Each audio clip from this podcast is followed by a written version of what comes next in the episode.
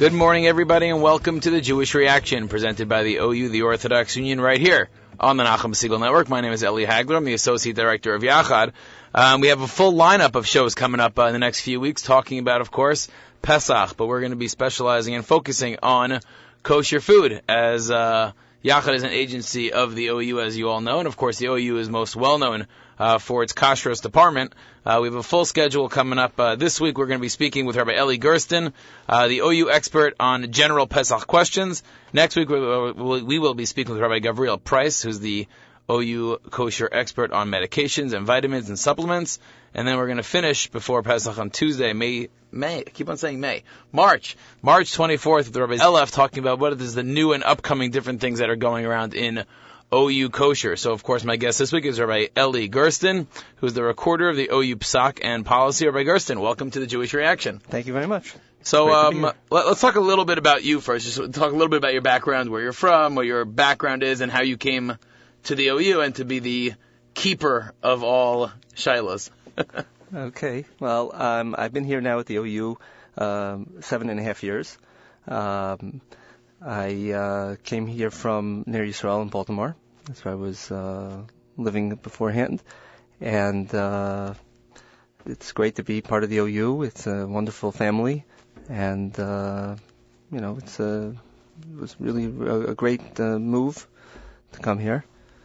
When you first came here, did you come right into this role? Yes, yes. This was uh, um, the the person before me. Really, he it was actually two people before me. Was uh, Rabbi uh, David Cohen, and he's sort of the one who created this position at the OU. And then it was in the middle. There was a, a Rabbi David Mintz had it for a short time, and then uh, and then I took over. So. Um, this position was sort of molded or created by uh, by this Rabbi Cohen, and uh, so it's it's it, the way it works is that we we've created a, a database with all the different psukim from the OU, and uh, so I keep that database. I update it. We new shilas that come up, and like this, we don't have to keep you know every new sh- every shilah we have. Most of the times, it's repetition. It's very very similar shilas over and over again.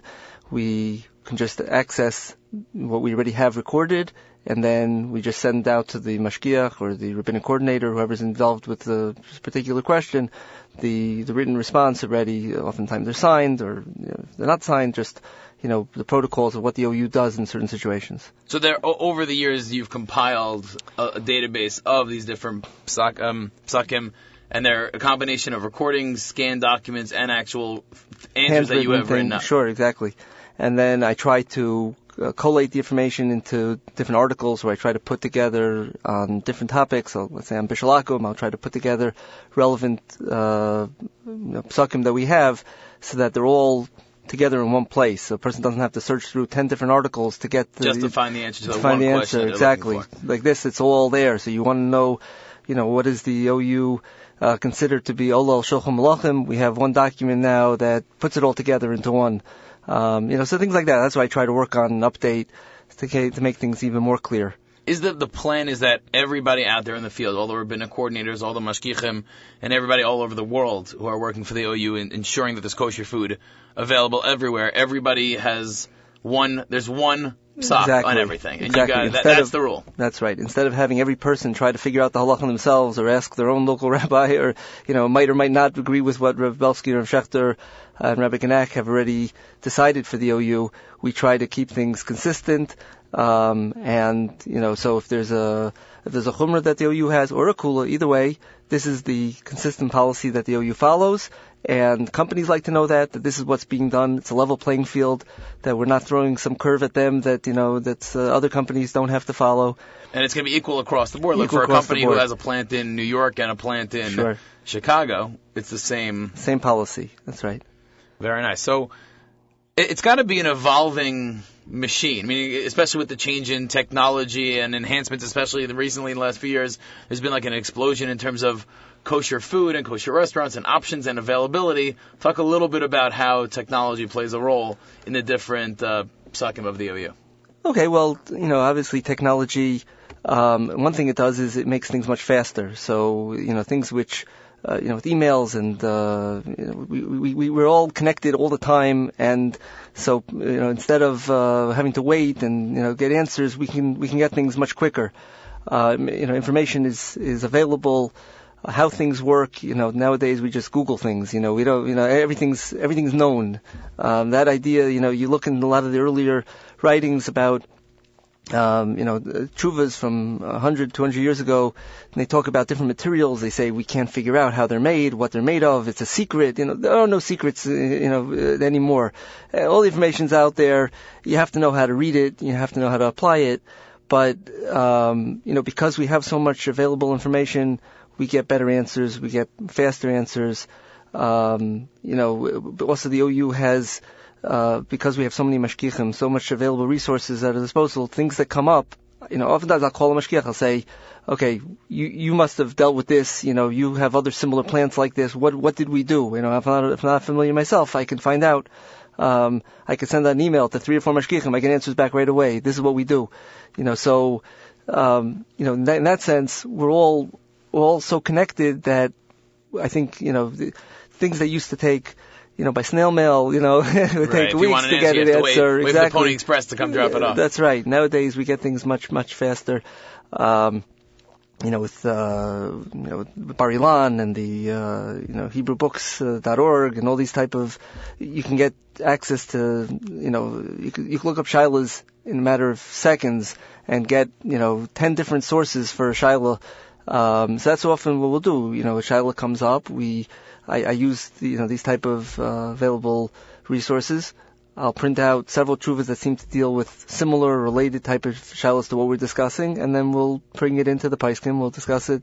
Uh, we'll sit down, you know, Rav Belsky or Schechter, they'll read through these different tshuvas. They'll, um, you know, we'll pull out they have other ideas of what it's related to. You know, we'll go through, and then we'll decide, you know, what what should be the, uh, you know, how should the OU proceed in this case. So th- this is not a responsibility of the OU that OU kosher takes lightly. I mean, there's Oh, a lot of time and effort and time and Absolutely. and studying and looking at it to see what really is the answer to the question. And most of the time, there's already a tshuva written on the topic. It's just a matter of refining it. So, you know, it's, it's very few questions are going to come up that the OU doesn't have already a written response about. Right. I was going to ask, how often do you get a question that Right, you've never heard of before? No, exactly. But it's more a question of, uh, Uh, you know, another application, another. There's another variable that wasn't, you know, necessarily directly discussed, and, you know, But so the, the new types of questions are those are basically gone.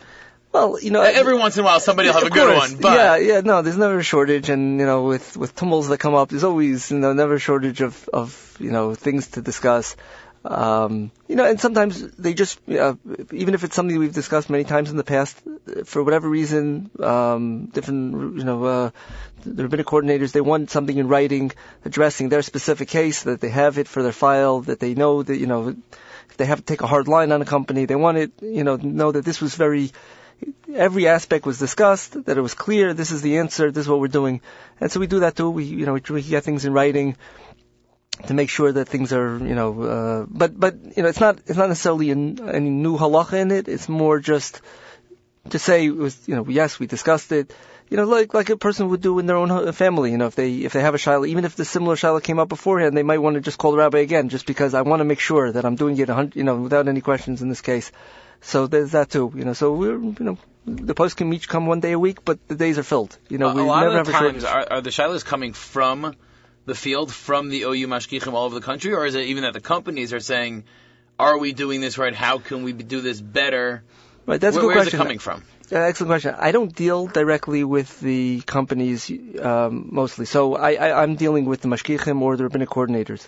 They might be uh, having gotten questions from um, their contacts at the companies. But your So- response isn't changing regardless who's no, asking the it does exactly. So where the questions originate, you know, I'm not even always sure. So sometimes it, it's a back and forth. You know, uh, some question, uh, Mashgiach brought up an issue, and then he went, uh, you know, he, he mentioned it to the rabbinic coordinator, who then, you know, uh, addressed it with the company, who then responded like this and like that, and there was a whole back and forth um, about, you know, maybe the mashgiach misunderstood exactly how the machinery works, or maybe um, there was something, you know, that was not clear about. And, you know, so the companies will try to explain. They'll say, no, you know, well, the person said he felt the outside and it was hot and it was supposed to be a cold process. So why is that? And they'll say, no, it's, you know, it is a cold process. The heat that he's feeling is something else. You know, so there, there could be a whole, you know, just trying to get the, you know, the So, Matthias. the, the intricate detail and all Sure. these questions and production is unbelievable. Right, exactly. Unbelievable. Um, you know, it, sometimes it's not heat from the outside, it's friction, and there is heat, and, you know, the company misunderstood what we were getting at. They thought we were talking about, is there any added Direct heat? heat or yeah, no, there's no added heat. With, yeah, but it is hot because of the friction. So all these things, and, you know, there are certain sometimes assumptions that are made because of the way the process is described and the way it, it, at other companies, this is what happens. And then we have to reassess. Oh no, you know, the Mashgiach has new information now, so we have to, you know, but that's not that's not always something I'm more. That's something that the rabbinic coordinator would be more involved with. But you know, then sometimes the questions trickle down to us, you know, to me and to and to the poskim, and you know, Right. we, we have to get answers. Wow, absolutely unbelievable.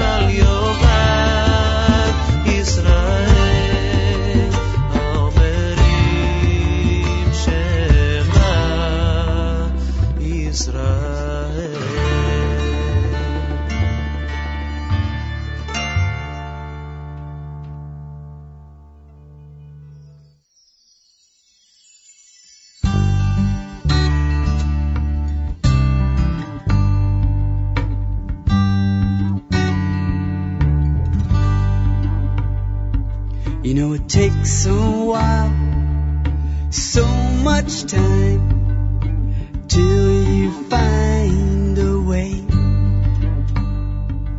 With class and style, the higher you climb, don't forget this day. Cause you know, my child, you're my peace of mind. You're running free.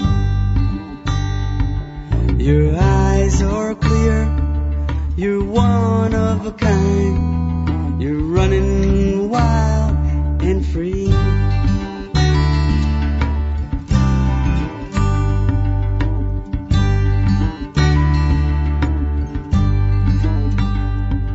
As I turn out the light and kiss you goodnight, the darkness brings serenity. As I close the door, I can't see you no more. Your heart beats inside of me. Cause you know, my child, you're my peace of mind. You're running wild and free. Your eyes are clear, you're one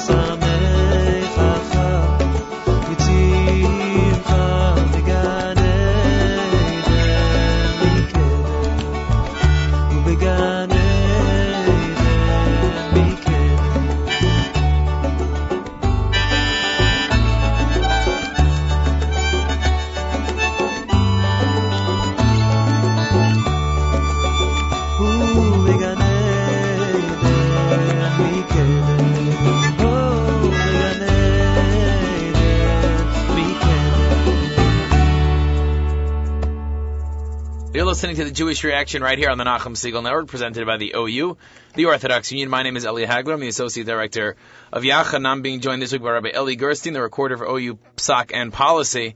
Uh, of course, we're going to be speaking about um, questions related to Pesach and kosher for Pesach. Uh, of course, everybody's familiar with the OUP. Um, next week, we're going to be dealing with, we're going to be speaking with Rabbi Price, who's the expert on medications and vitamins and supplements. And last, we're going to be speaking with Rabbi Elefant, who's the, who will speak about what's new, what's going on in OU Kosher. Um, of course, um, if you have any questions related to OU Kosher, you can always reach out to the OU at oukosher.org. Actually, I'll tell everybody at, at oukosher.org and on ou.org, there's actually a listing there of the 10 most popular questions that the OU gets related to Pesach together with the tshuvas. And also, of course, this week, I, I know that I got my copy on Friday of the new Jewish Action magazine, which comes out together with uh, the OU Pesach guide. Of course, there's loads of information, tons of, tons of references and explanations and descriptions on what, how, and how everything works related to um, OU kosher. Of course, we have Rabbi Gersten here, but if you have any questions that you want to send in that we're going to ask to Rabbi Elefant in two weeks, please email the questions to Eli. That's E-L-I at NachumSegal.com. Eli at NachumSegal.com. Uh, Rabbi Gersten, what are the two most popular questions that you, that you're getting from the, either from within, from the field representatives, from the rabbinic coordinators, or from the outside, specifically related to Pesach? Pesach is, everybody all of a sudden becomes, uh, you know, a maven. and a need to know and a wanting to know, rightfully, everything related to, to for Pesach. Right. So one of the common questions that we get asked is about products that are not specifically certified for Pesach, whether they can be used. So, um, you know, I get emails. You know, I, I I wish I knew the answers to all the questions that are sent. You know, some of them you just can't. You know, it's impossible to know the answers. But uh, you know, products that people um, you know, they, they use them so regularly, they need them, they feel, and, uh, you know, they want to know, can it be used even though it's not specifically certified Are we talking about food items food or items. food items? Yeah. So, um, you know, uh, it could be. Um, I just got an e- email today. and Someone to know about an egg substitute. Is it kosher for Pesach? I don't even know what an egg substitute is, to tell you the truth. But, uh, but okay, I'm sure it's some very important food, and you know maybe somebody can't use eggs, and they they cook with these egg substitutes, and um, you know is it is it fine? So I actually I'm not you know I don't deal with the, you know those companies myself, but I I've reached out to the one of the rabbinic coordinators who deals with the egg companies to find out. I, I haven't gotten the answer yet, so I can't, you know, help the listeners on that one. Uh, but um, these are the types of questions that we get asked. You know, uh, when it comes, of course, to children, to infants, um, you know, toddlers, you know, different Uh, baby food, baby formula. food, formulas. Of course, those not they're not certified for Pesach. They're all kitniyos, uh, at the least.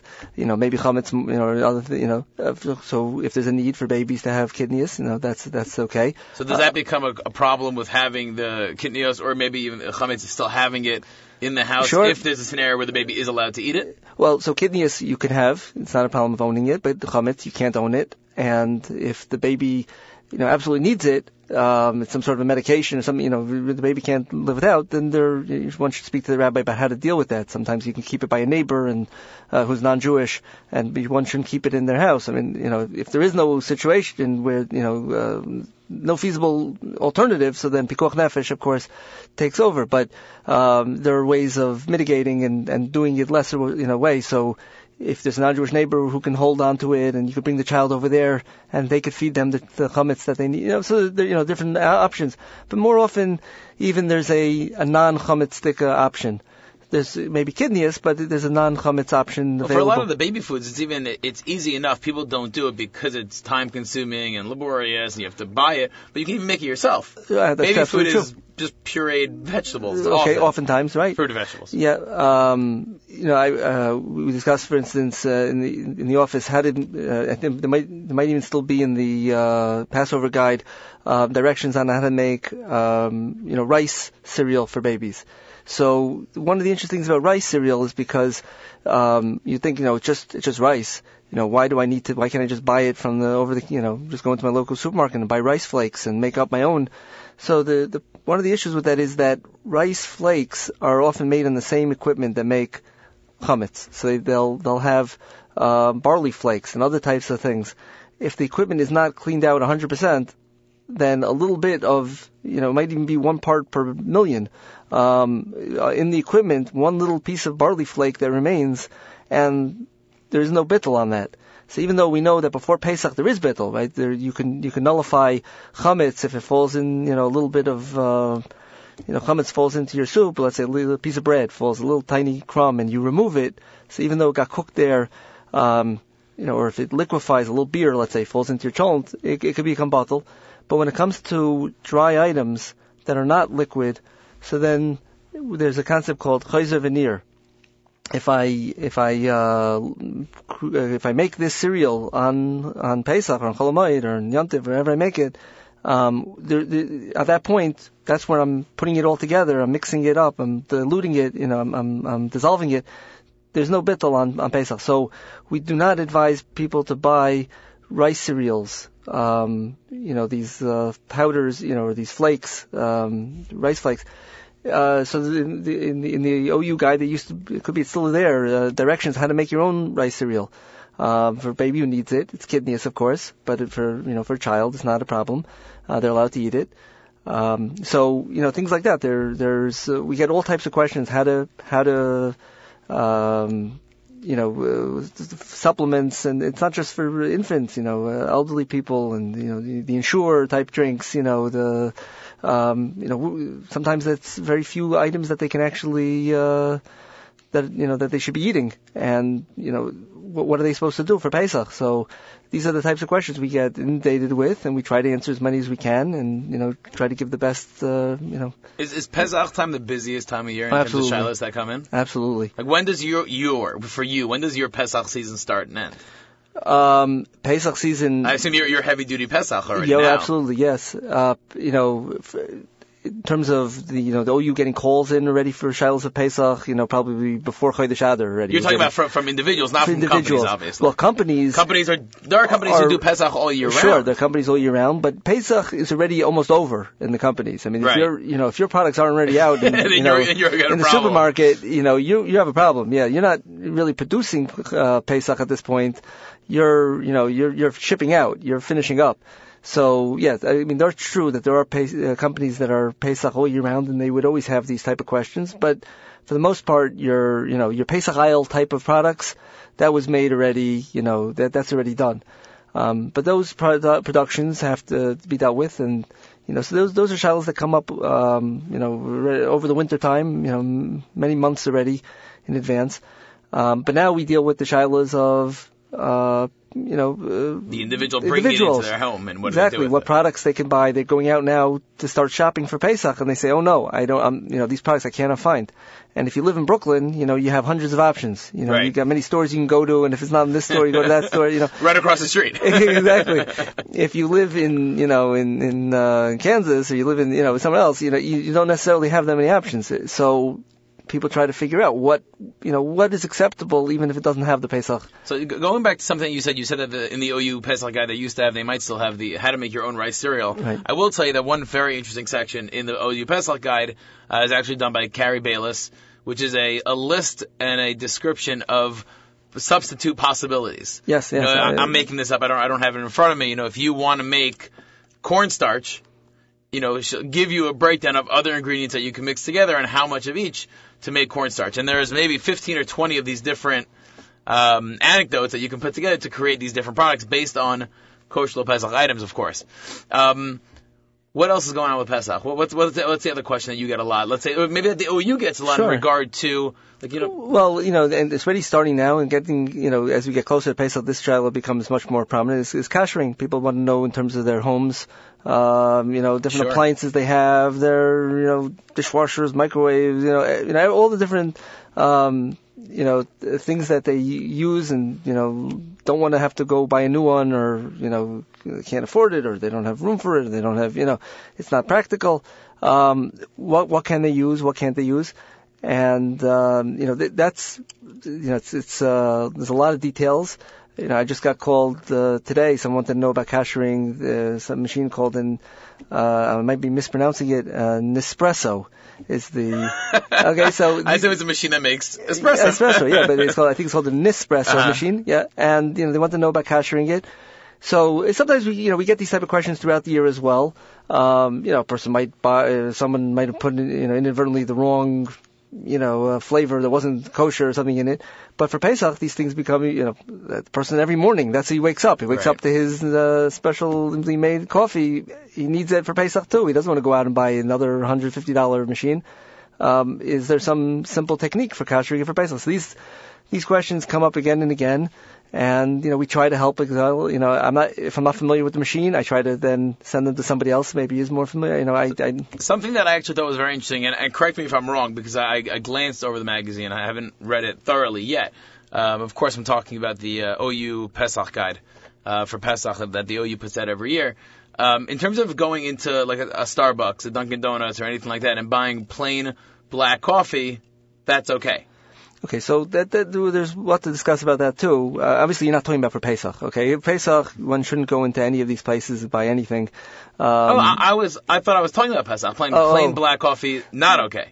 No, I wouldn't recommend on Pesach. Okay. Uh, okay. Uh, Pesach, one of the chumras, like, you know, we know of Pesach is there's no bittel whatsoever. So even the tiniest amount of chametz anywhere near that machine, and You can't take that chance. you can't take the chance, you know. So even though it's true, the black coffee is is uh you know we know what goes in there. It's just plain black coffee, and they're putting it into a into a cup, you know, just into a styrofoam cup, and it seems all all fine. But you know they they clean the machines. They um, people aren't always aware how you clean out a machine. Sometimes you do it with vinegar. Sometimes you do it, you know, to Oh, build so a- even the to get rid itself of exactly. You, you know, to get rid of deposits and things. You know, there, there's this, uh, you know, in terms of cleaning things, in terms of um, washing things. The, you know, for Pesach itself, to you know, to worry about the- endless amount of what you can worry about. You know, Right. You don't want to add more It's what you have to worry about. So let's, let's keep the, the Yeah, non-kosher and then there's a Pesach stuff. question of, you know, I, I guess one could question, you know, is there an issue of maris ayin going into a Uh-huh. Dunkin' Donuts on Pesach? You know, what's the person going to think? You know, okay, but assuming you know that maybe it is clear, everyone knows you go in there just to buy a coffee. Um, I, I, I wouldn't, you know, I wouldn't recommend that. Um, for the rest of the year, so then yes, so a, a plain black coffee out of a coffee, just you know, a machine that makes just plain black coffee, generally is not a problem. Um, if you're going to buy something fancier like uh, cappuccinos and espressos and any of these type of things which are um, you know, there's steam added and they're heated in separate uh, metal cups and there's all types of that gets much more complicated as well. So, Are these things that the OU's database has tshuvas on? I mean, these are things that we discussed with the poskim. They're not really, so to speak, OU psakim in that they're not. It's not. re- It doesn't involve an OU company or an OU. Right. But product. to a lot of people, the OU But- is viewed as sure, so these are the things that- know-it-all for kosher food. That's right. So these are things that we have discussed with the poskim. I mean, just bring up one side issue, you know, uh, even which is that when you um, when you off, when you go into a uh, let's say uh, Dunkin' Donuts and you uh, order just a plain black coffee, the black coffee has already been made. It's just sitting in the dispenser and they're just letting it out into a cup. Um, so that's not so problematic. If you go into one of these, you know, uh, coffee houses and you order uh, uh, one of these drinks that they have to make to order, where they, you know, prepare it right then for you. That's so. If there's any, that's it's much more complicated because you're not allowed to ask somebody to prepare for you, even if the the utensils, even if the kelim are all what we call ben yomo. They it's been you know six months since they've used anything non kosher in them. Um, you're still not allowed. Just like you're not, if if you were to buy that utensil, you would have to kasher it. You'd have to. You wouldn't be allowed to just use it because it's you know so many months since it hasn't been used. Similarly, you're not allowed to ask even a non-Jew. You're not allowed to ask anybody to cook up or to use those utensils for you on your behalf. So if the food has already been made, like in the case of the black coffee, it's already been all prepared. You're just letting it out into a styrofoam cup. So that's that's not a problem. But in terms of asking somebody to then cook up for you, you know, some of these uh, coffees you have to they put it into a metal cup and they The specialty drinks. specialty drinks they prepare it right there for you. So then that becomes a that that that's much more of a problem. If the those any of those utensils ever basically in their history ever were used in non-kosher, then you're not allowed to ask it to be made for you. So that's why um, you know the OU you know uh, sort of the policy has been again it's not a policy because it's not relevant to an OU product, but you know in our discussion with the poskim they um, recommended against buying those specialty type drinks unless it's a kosher certified establishment. But just the plain black coffees um, in general not a problem. Wow, it's unbelievable to think how much thought and has to Sure, go into all yeah, the decisions it- that we all take for granted. That's right. You know, nowadays we just take it for granted. Um, Rabbi Grossman, we have a few minutes left, so my, last question to you is, um, you know, from your years of experience in doing this, and we, we're going back to a little bit when we spoke about household kitchen utensils and items, what are the few things that are difficult and or can't be koshered at all? Okay, so uh, you know the truth is, um, a lot of things that it would be better today to buy new. I mean, the Gemara talks about um, mentions one of the Amoraim. You said that he, uh, you know, he he would get new knives for Pesach. Um, even though the Gemara goes through a whole, uh, you know, complicated uh, description of how you can, how you could in fact kosher, uh, kosher a knife if you need to, uh, but it's, you know, he says, uh, you know, it's it, because of the complexities involved uh, you know, if you can get new, it's better. And today there are a lot of uh, a lot of you know complexities, even in simple items. Um, pots that have a rolled rim, so that becomes a problem. You know, because now you, inside that rolled rim is an area that you can't access. So if anything, you know, so chametz could have gotten in that little crevice. Exactly. Things, you know, uh, overflow. Pots overflow all the time. And, you know, the, the, it's not just can, but there is. There is uh, little bits of, you know, uh, oils and goop of all types that gets underneath the rim. So if one, there is a way to kasher it, and the way to kasher that rim is with libun. You'd have to take a torch and sort of burn out that rim. So it seems like a very But at that point, it's just probably worth it. Just Exactly. To So get a new- right. So it can be done, and, and you know, there's almost no utensil that can't be kashered at all for Pesach. But um, the question is, how much effort is it? You know, people. You, know, you can buy a new pot. It's you know, I, I I think most people do. They just have new pots for Pesach. They Right, don't most try. people probably just have separate utensils, but even things like, you know, I'm thinking out loud like a can opener. You know, these are things that could be Right. koshered, but it's best if So, you have an alternative. I mean, a clean opener is really not not such a big deal. You could use, you know, if you if you clean it well, it's not it's not something that's used hot, so there's no, you know, you don't really, uh, you know, it, it, it's just it's just used to open up cold cans. It, you know, it's not really. Um, you know, much of a problem. You could rinse it off well, make sure it's clean, and you could, you know, it can be used for Pesach. Um, things that are, I would not recommend, you know, uh, you know, things like uh, dishwashers are very difficult for Pesach. If there's a very big need, um, you know, in, in, in the in the guide this year, in, um, as per the recommendation of Rabbi Genack, it says ask your rabbi if you have a need to kasher, your dishwasher. It's not a simple operation, and um, so you know things that are easier, uh, stovetops are much easier. Okay, the, the uh, you know it sort of almost self kashers itself if you have a gas burner, electric burner. right. Ovens them- nowadays have self-clean. ovens have self clean, so they've become very easy nowadays. Um, countertops, you know, it depends. If you want to just cover them, that's the easiest, the best in a way. Uh, you avoid all shilas. You want to have people have fancy granite and they want to kasher it. It can be done, but it's, you know, it, it- people want to, you know, they want to put the effort in. You, you have to hit every single spot. You know, it's, Right. it, it becomes such an it effort. can be done. It Man, can be all done. this information is on oukosher.org. Yes, it's we have all lots in of the information. Pesach guide this year. Yes, absolutely. And It's there's all lots of information, now. and and so sometimes we get called for you know uh, you know people will say we read in the guide it said like this you know but people want to, they want to talk to a person Right. they want to they wanna understand it. they want to understand what about this? What about this? exactly my situation my you know you know so we try to give guidance on what we can you know what's good advice and uh, How available is the OU in terms of questions and shilas from a regular person, from an Okay, so the you know the the OU has a kashrus hotline, and um, you know it's available from I think nine to five. And as we get closer to Pesach, they have um, more and more people answering the phone. So uh, you know during the re- regular year, we have there's, there's one person who um, you know who has the phones. Um, and as we get closer to Pesach, they get two, three people answering. Because the volume is volume just keeps so great. increasing exactly. So you know i don't know what the wait times are like uh, but you know you can get through. It's just a matter of sometimes waiting a little bit. Um, so uh, you know but that's uh, there's also the web Rebbe, which um, you know you could you could email your questions into the ou and What's, uh, do you know that email address? I, I believe it's uh, kosher q as in q as in question kosher q at ou.org um, and you know so that's uh, one way of you know getting the you know your answers and again, you know, because of the call volume for the for the Web Rebbe, it also takes longer, but Right. they have also more people working on it, and um, you know, you might take uh, you know, might have you might have to wait a day to get your answer back. So be patient with them, uh, but uh, you know, most of the questions get Wow. answered pretty pretty good time. Incredible operation. Yeah.